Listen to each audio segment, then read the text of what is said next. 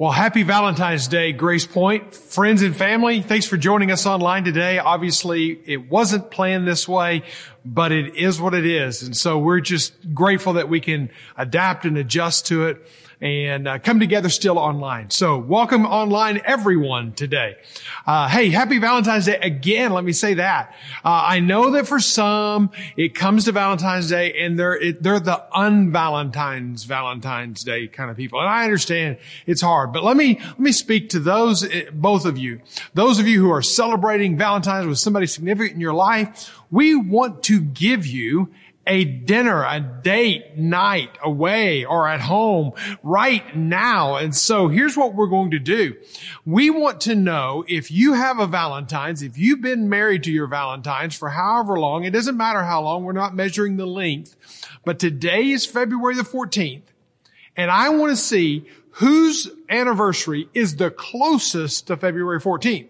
If you were married on February the 14th, obviously you're the closest and you need to give us the exact time of your wedding. Okay. So we're going to try to get it right on, on the dot. And if you were married on the 13th of, of February or on the 12th or, or maybe on the 28th of February, or maybe you're a Christmas wedding like mine is, Go ahead right now in the comment section, put in your wedding date. If you don't know it, confirm it with your spouse.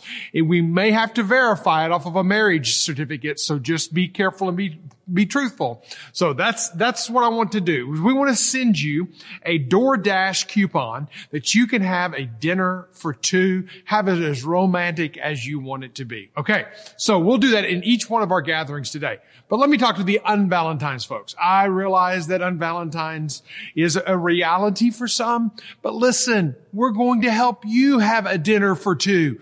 Now you can eat both dinners if you want. You can invite a friend over, but we're going to give you a dinner for two. Now how are we going to do this? You need to put in the comment section unvalentines. Okay. So that's what we'll know who you are. Okay.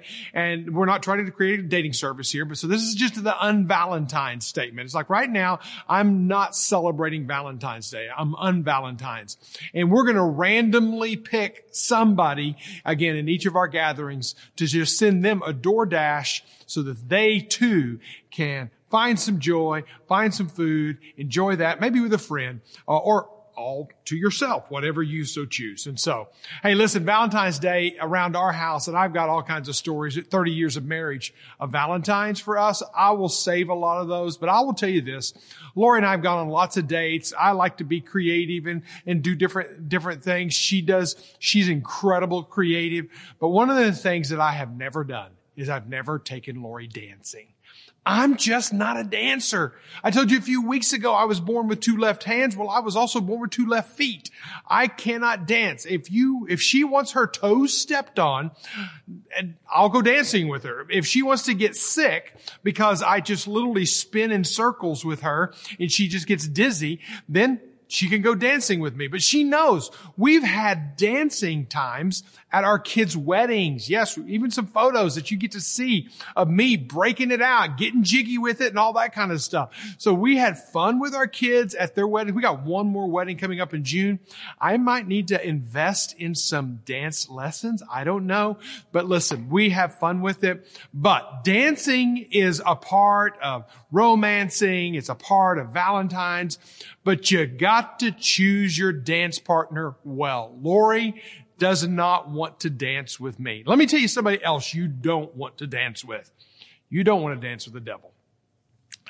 Listen, we have been in a series of, in the book of Genesis, and we have been working our way, and now we're a month and a half since the first of the year in the book of Genesis, looking at the, the origins of God's creation and how he put it all together in the beginning. And we're just now in chapter three, verse one to seven. So here we are, a month and a half in. There's so much packed in the earlier chapters, earlier verses. Hopefully you've caught all those messages. If not, go back and re-listen to them. But what I want to talk to you today about is Legends of the Fall Part 2. We started Part 1 last week, but I almost called this message Dancing with the Devil Because what we see in chapter 3, verse 1 to 7, is a little dance, a little tango, if you will. It takes two to tango. And we see this little tango going on between Satan, the devil, the adversary, the, the, uh, the accuser. He's a predator. We see Satan preying on a vulnerable victim in Eve. Now we didn't deal with Eve last week. We only dealt with Satan last week. But I want to talk about the second vulnerable. I want to talk about the second person at the dance. And that's the vulnerable prey. The vulnerable prey is none other than Eve. Whenever you think about dancing with the devil, you don't want to dance with the devil because he is not somebody who is going to treat you well. In fact, the Bible makes it very clear in John chapter 10 verse 10 that the thief comes to steal, to kill, and to destroy. It's no joke. When you dance with the devil, a life principles, we choose to dance with the devil. When we choose to dance with the devil, we choose to dance with death. Now, I'm not trying to make light of this because it's very serious. To dance with the devil is literally to dance our way into death. We have a story where Eve does just that. The crafty deceiver in Satan lures in the, the vulnerable prey in Eve and she is sucked in. Now here's a part of the image of God that we don't want to miss. When God made us, He made us with a free will. All through our life, we have a free will. God did not make us as robots to operate as robots. God does not force us to follow Him. He does not say, you can't follow me and you must follow me. He gives us the choice. Even in God's perfect world, when Adam and Eve were living in a world without sin, in the pre-fallen state, even in that perfect state of mind and being, God gave Adam and Eve a choice. He gave them a free will to choose whether or not they would listen and obey and follow and do as God instructed them to do, or would they dance with the devil and deal with the consequences. Next week, we're going to deal with the title of the message is Truth and Consequences of Dancing with the Devil. And so we're going to deal with that next week. But let's, this week, let's just zero in on Eve. Let's see the vulnerability of who she is. And, and because we, we studied last week the, how Satan hacks our operating system, how he gets in in this subtle, deceptive kind of way, how he gets into our life. And this week we see the fall. We see where they fall. But listen, we can learn from mistakes. We can learn from the mistakes of Eve. We can learn from our parents' mistakes. My kids can learn from my mistakes. Let's get an education today. My father-in-law told me early on, and I've told many people this same statement. Mike, life's a great education if you can afford the tuition. And I think that's true. There's a lot of mistakes I've made and I've learned from them. So we can learn from our mother, our father, Eve. We can learn from our father, Adam. Let's learn from them today about how not to dance with the devil. And so if you have your Bibles, if you don't, the words will appear on the screen, but I want to read back what we read last week, and that's Genesis chapter 3, verses 1 to 7. Now the serpent, who we know as Satan, was more crafty, deceptive, subtle than any other beast of the field that the Lord God had made. He said to the woman, this is Satan speaking to the woman, did God actually say?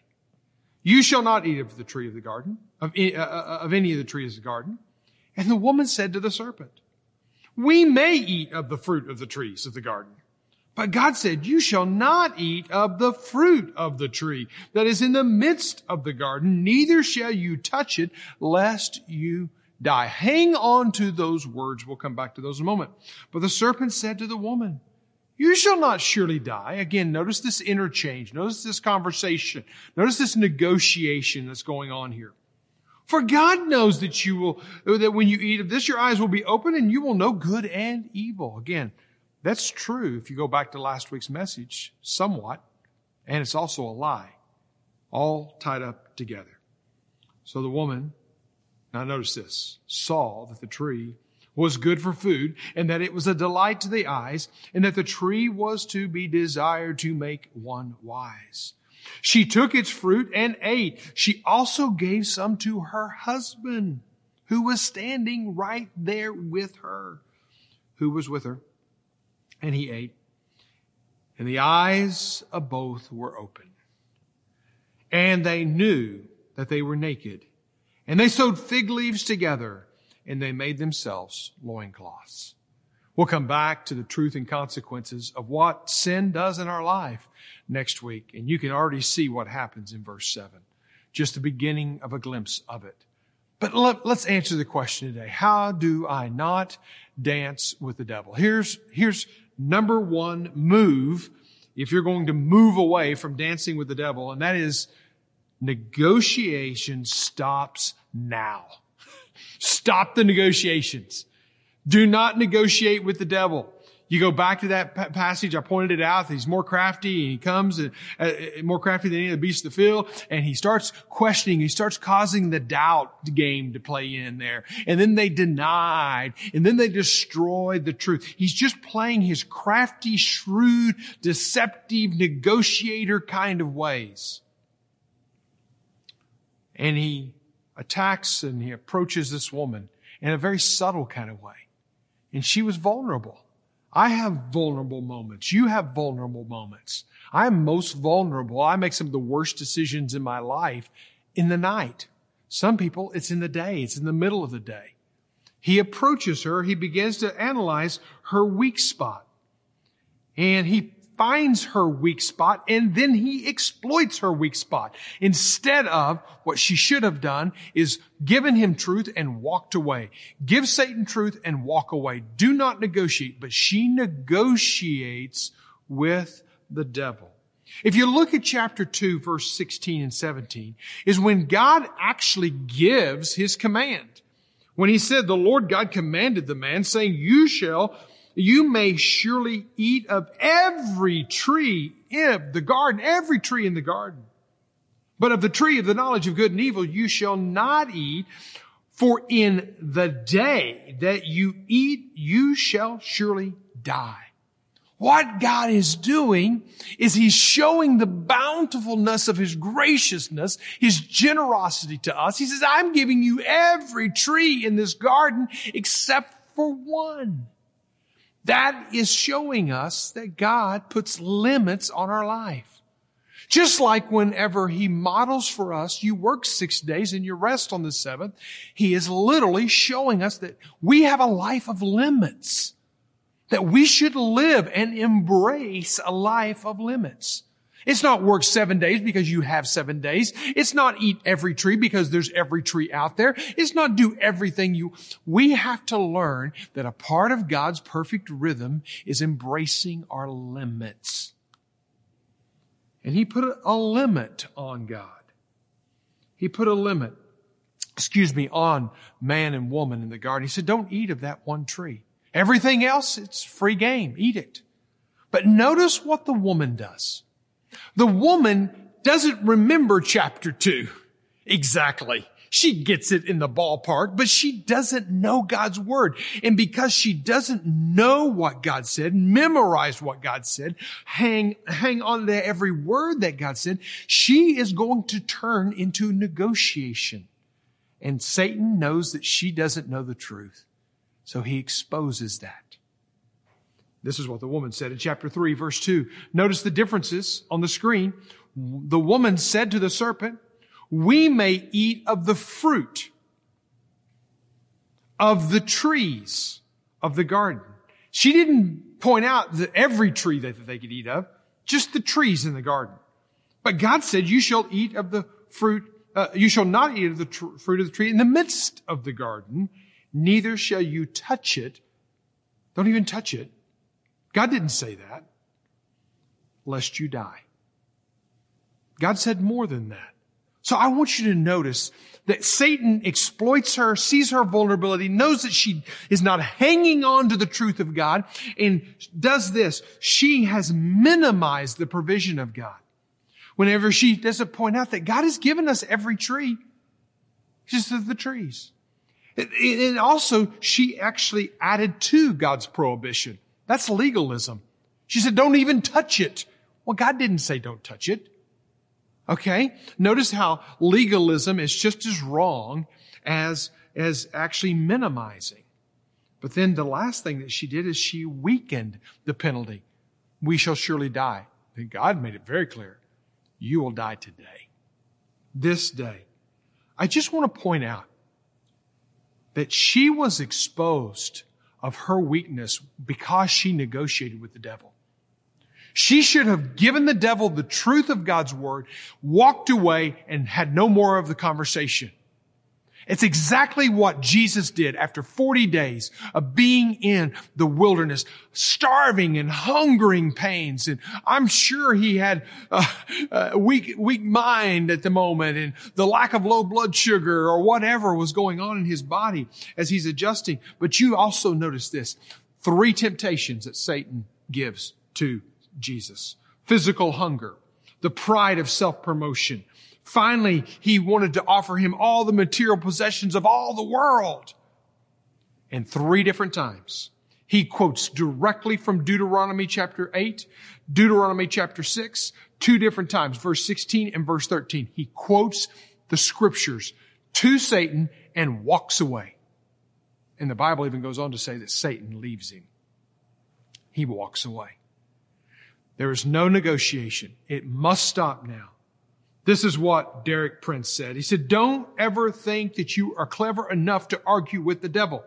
He is much more clever than you. He has been at this business a long, long time.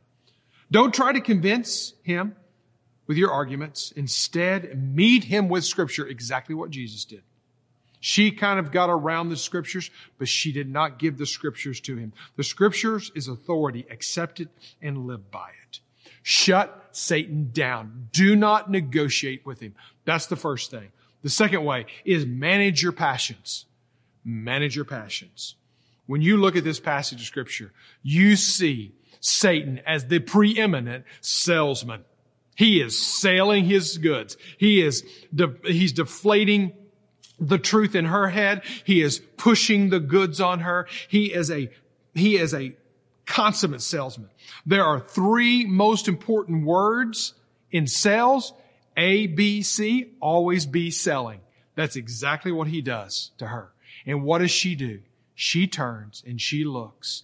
She's walked by this tree maybe a thousand times, but now she's seeing that tree differently that tree of the knowledge of good and evil that Jesus said, don't eat of that tree, all the other trees you could eat from. All of a sudden now she's zeroing in on it. She saw it. She delights in it. She desires it. Her emotions start building inside of her. You could almost, if you listen real carefully, you could almost hear the dopamine drip in her brain.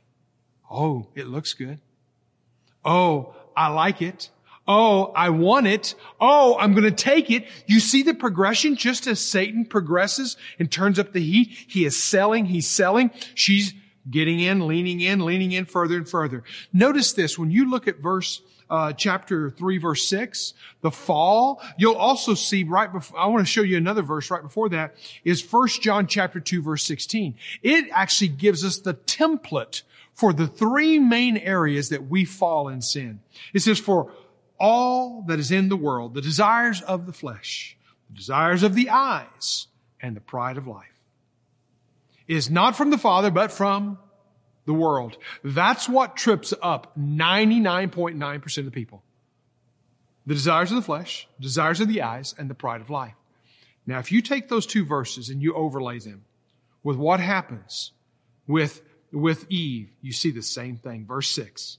So when the woman saw that the tree was good for food, that it was delight to the eyes, that the tree was to be desired to make one wise. She took the fruit and she ate it and gave some to her husband who was with her and he ate. Her passions are growing. She's longing, she's looking, she's wanting, she can't get enough. And all three of these sins come into play in her life. Now notice this, hang with me on this. This is incredibly important because we're either going to live by passion or we're going to live by principle. She went from living by principle, God's truth, God's word, to living by her passions. We cannot choose passions. Three passions that buttons that Satan's going to push. One is possessions. Desires of the flesh. Notice she saw the tree and it was good for food. Listen, we have a lot of desires that God gives us. Desires for possessions, desires for connection with our spouse intimately. That's good, but whenever that good becomes connections with other people, food is good and awesome, but when food becomes our love, even Philippians talks about the God was their belly, their belly was their God. See what happens with the good things of life is that sin is when we use illegitimate means to meet a legitimate need. Illegitimate means to meet a legitimate need. She saw the tree was good for food. She quit seeing all the other trees in the garden and now she's only seeing this one tree. Notice she wanted what she didn't have.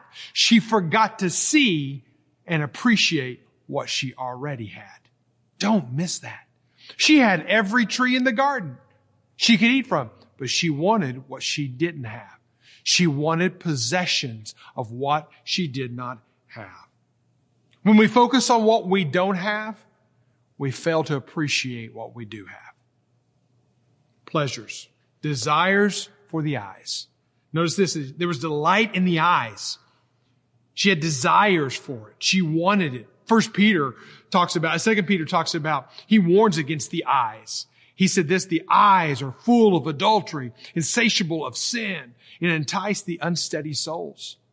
Listen, before anybody ever crawls in the bed with somebody else, it's because their eyes were full of that other person.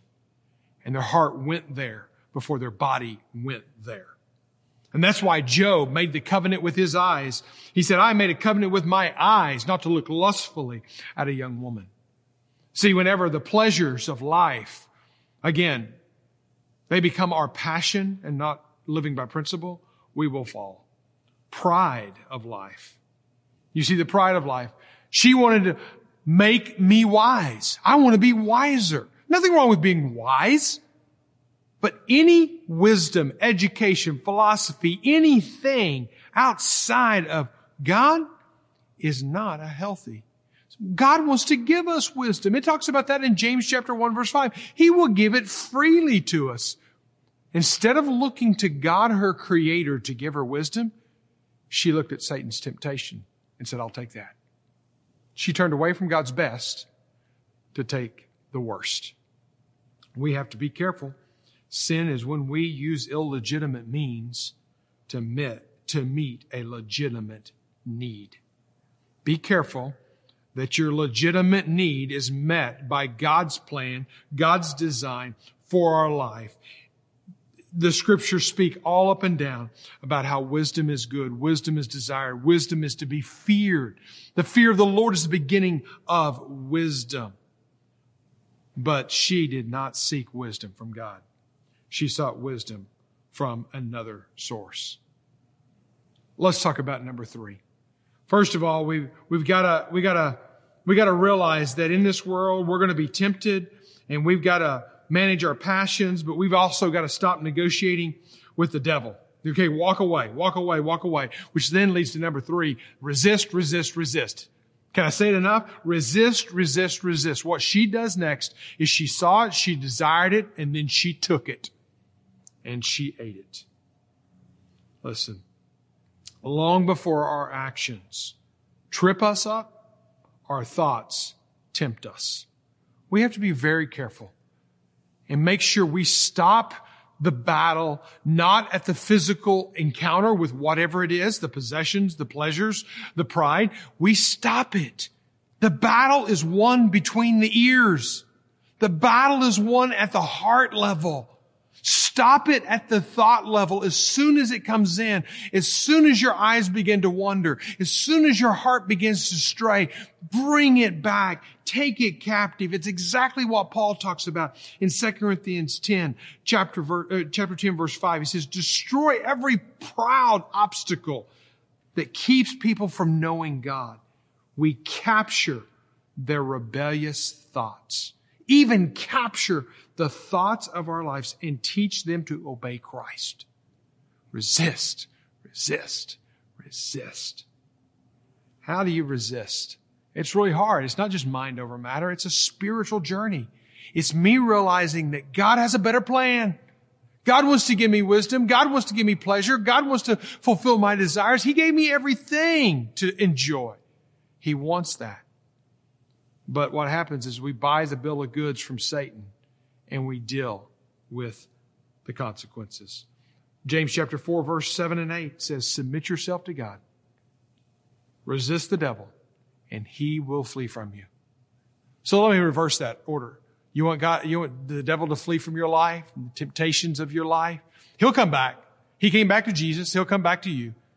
You know what? You got to resist the devil.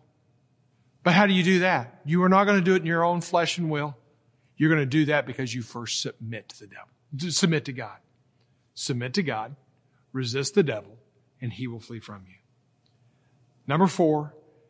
And again, this is just helping us to dance, not dance with the devil. We got to stop the negotiating with the devil. We got to control our passions. We've got to resist, resist, resist. But number four, we got to beware of complicit companions. Now, this is not something that you're going to see. It's going to just, it's going to be in there for just a short second. But you, we got to remember that to ignore evil, as Martin Luther King said, to ignore evil is to become an accomplice to it. I don't care where it is in the world, in the church, in the society, in the government. If we ignore evil, we become an accomplice to it. What happens in the story, and again, you might miss it if you're just reading through it, but at the end of verse six, we see this incredible event that happens. Not only does Eve see, desire, and take the fruit, and does she eat the fruit, but then she turns around and gives it to her husband who's standing right there. Let me remind you, back in the beginning, when God made Adam, God made Adam, he says it's not good for Adam to be alone. He needs a helper. He gives her Eve.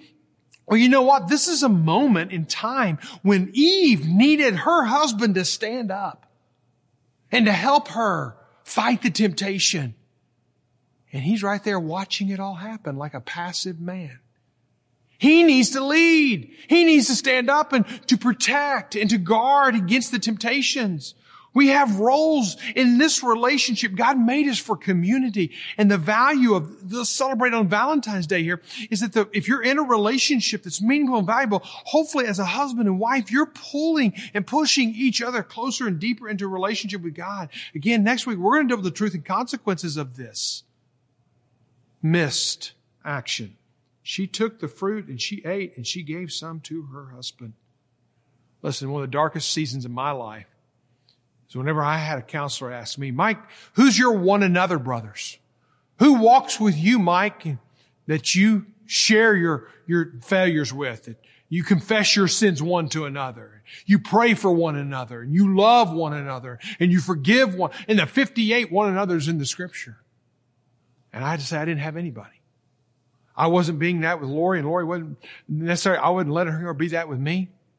Listen, this is a, this is a, critical moment in their marriage. It's a critical moment in life. We don't need complicit, passive relationships. We need people who help us out. Eve was in the sin of commission. She did the wrong thing. She took the fruit. She was deceived. In 1 Timothy chapter 2, it says, and Adam was formed first from Eve, and Adam did not, was not deceived. The woman was deceived and became a transgressor. So the woman commits this sin of disobedience. But let me point out that Adam's sin was omission. He didn't do what he should have done. She did what she shouldn't have done. He didn't do what he should have done. He should have refused. He should have helped her out. He should have quoted the scriptures. He should have stood by his wife and stood with his wife. For, uh, for whoever knows the right thing to do, Adam knew the right thing to do, and fails to do it for him and his sin. I believe she commits the sin of commission. He commits the sin of omission before he ever ate the fruit. Galatians chapter 6 verse 1 and 2 says, Brothers, if anyone is caught in transgressions, you who are spiritual should restore him in a spirit of gentleness. Keep watch over yourselves, lest you be tempted. Bear one another's burdens and so fulfill the law of God. Listen, we weren't made to do this alone. Why we talk about groups and you need to be in a group, why we talk about the value of marriage and why we want to pour so much of our time and attention in creating healthy marriages at Grace Point, it's because we realize we can't do it alone. We need one another. Otherwise, we will be dancing with the devil. But God gives us choices. He doesn't force it on us. And you think about this. In a perfect world, in a perfect garden, in a perfect place with perfect people and a perfect God, in a perfect everything, He gave Adam and Eve a choice. We have choices that we make, and those choices we live and we die by those choices. Um, when you think about even Joshua, Joshua was a person who had a time in, in, the nation of Israel where they, they were deciding, are they going to go back and serve the other gods they served beyond the rivers? And Joshua said this. He said, as for me and my house, we'll serve the Lord. He made good decisions, choices. He chose to follow the Lord. There's a time whenever a rich young man was very wealthy, very successful, had a lot of things in his, his advantage, and God invites him to come and follow him. And this man chose to follow his wealth versus follow Jesus. God gives us choices. He doesn't force us to follow him. He doesn't force us to obey him. It's a choice that we take. Judas didn't, didn't have to deny, but he chose to deny the Lord. Listen, you're faced with choices. I'm faced with choices every day. And one of those choices that we're faced with every day, probably every moment of the day, is will we choose? Will we choose to dance with the devil or will we choose to live a life of principle and to walk with God? Let me pray. Father God, would you help us to clearly hear your voice right now? And if there's anybody watching this and they are dancing with the devil, dance, dancing on the, on the, uh, on an edge, dancing on glass, dancing in brokenness, dancing in, in, in an unhealthy way with life and possessions and pride and excess. Lord, would you, would you just help them right now to see where they're at and cause them to want to follow you, Lord, want to walk with you. Help us, Lord, to realize that you have given us legitimate needs, but we are not to meet them with illegitimate means. You have your provision for us. May we choose you, Jesus. Thank you for these moments in your word. Seal them in our heart. Don't let Satan steal them from us. But God, may we stand up and quote the scriptures and walk away and negotiate no longer. In Jesus' name I pray. Amen.